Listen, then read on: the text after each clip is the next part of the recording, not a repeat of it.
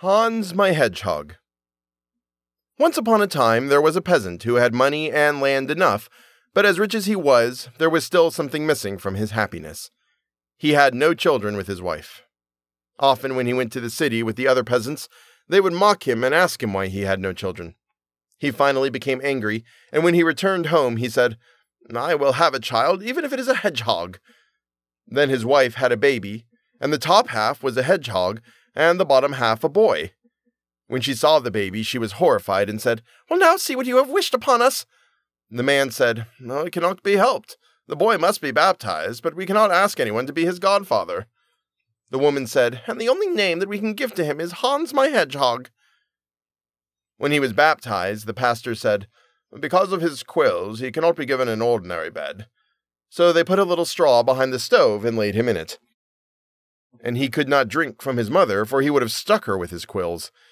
He lay there behind the stove for eight years, and his father grew tired of him and thought, if only he would die. But he did not die, but just lay there. Now it happened that there was a fair in the city, and the peasant wanted to go. He asked his wife what he should bring her. A little meat, some bread rolls, and things for the household, she said. Then he asked the servant girl, and she wanted a pair of slippers and some fancy stockings. Finally, he also said, Hans my hedgehog, what would you like? Uh, father, he said, bring me some bagpipes. When the peasant returned home, he gave his wife what he had bought for her meat and bread rolls. Then he gave the servant girl the slippers and fancy stockings, and finally he went behind the stove and gave Hans my hedgehog the bagpipes. When Hans my hedgehog had them, he said, Father, go to the blacksmith's and have my cock rooster shod. Then I will ride away and never again come back. The father was happy to get rid of him, so he had his rooster shod, and when it was done, Hans my hedgehog climbed on it and rode away. He took pigs and donkeys with him to tend in the forest. In the forest, the rooster flew into a tall tree with him. There he sat and watched over the donkeys and the pigs. He sat there for years until finally the herd had grown large. His father knew nothing about him. While sitting in the tree, he played his bagpipes and made beautiful music. One day, a king came by. He was lost and heard the music. He was amazed to hear it and sent a servant to look around and see where it was coming from. He looked here and there, but only saw a little animal sitting high in a tree. It looked like a rooster up there with a hedgehog sitting on it making the music. The king said to the servant that he should ask him why he was sitting there and if he knew the way back to his kingdom. Then Hans my Hedgehog climbed down from the tree and told him that he would show him the way if the king would promise in writing to give him the first thing that greeted him at the royal court upon his arrival home. Then the king thought, I can do that easily enough. Hans my Hedgehog cannot understand writing, and I can put down what I want to.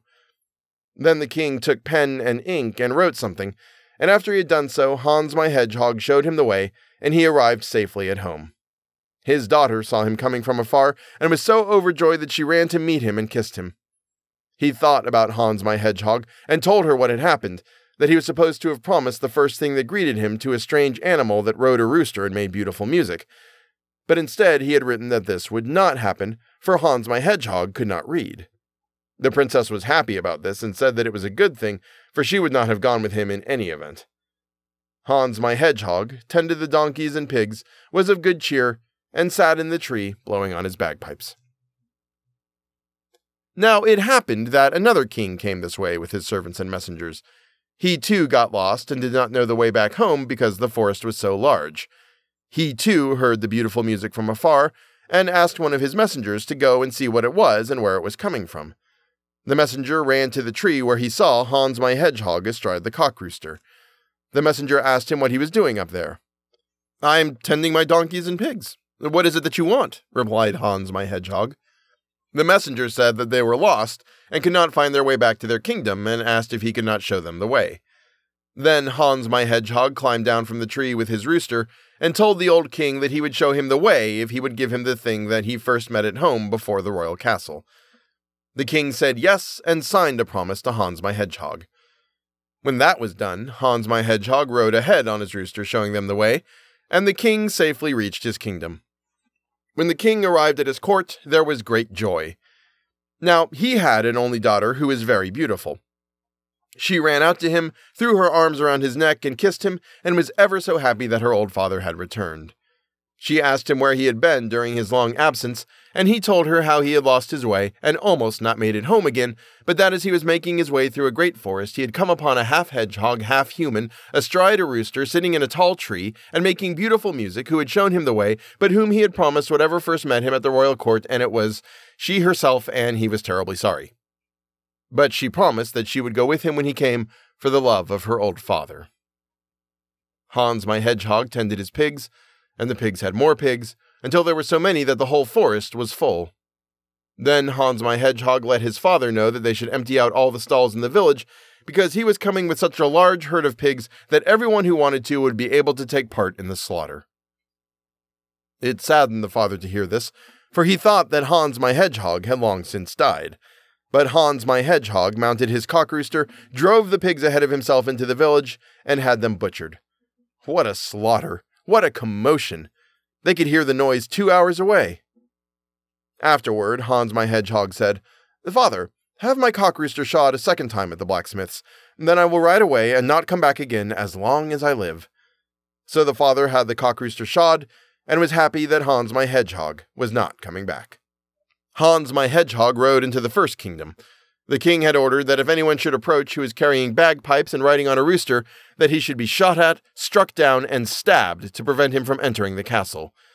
Thus, when Hans my hedgehog rode up, they attacked him with bayonets, but he spurred his rooster on, flew over the gate, and up to the king's window. Landing there, he shouted to him to give him what he had promised, or it would cost him and his daughter their lives. Then the king told the princess to go out to him in order to save his life and her own as well. She put on a white dress, and her father gave her a carriage with six horses, magnificent servants, money, and property. She climbed aboard, and Hans my hedgehog took his place beside her with his rooster and bagpipes. They said farewell and drove off. The king thought that he would never see them again. However, it did not go as he thought it would, for when they had traveled a short distance from the city, Hans my hedgehog pulled off her beautiful clothes and struck her with his quills until she was bloody all over. This is the reward for your deceit. Go away, I do not want you. With that, he sent her back home, and she was cursed as long as she lived. Hans my hedgehog, astride his cock rooster and carrying his bagpipes, rode on to the second kingdom, where he had also helped the king find his way.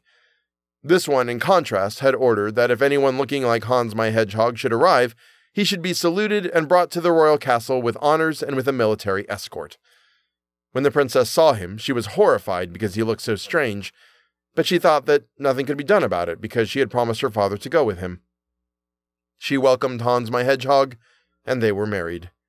Then he was taken to the royal table, and she sat next to him while they ate and drank. That evening, when it was time to go to bed, she was afraid of his quills, but he told her to have no fear, for he would not hurt her. He told the old king to have four men keep watch by their bedroom door. They should make a large fire.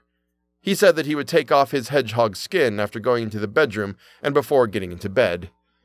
The men should immediately pick it up and throw it into the fire and then stay there until it was completely consumed by the fire.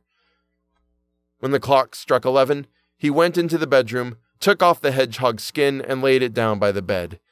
The men rushed in, grabbed it, and threw it into the fire, and as soon as the fire consumed it, he was redeemed, and he lay there in bed entirely in the shape of a human. But he was as black as coal, as though he had been charred. The king sent for his physician, who washed him with good salves and balms. Then he became white and was a handsome young gentleman. When the princess saw what had happened, she was overjoyed, and they got up and ate and drank. Now their wedding was celebrated for real, and Hans my hedgehog inherited the old king's kingdom. Some years later, he traveled with his wife to his father and said that he was his son. But the father said that he did not have a son. He had had one, but he had been born with quills like a hedgehog and had gone off into the world. Then he said that he was the one, and the old father rejoiced and returned with him to his kingdom.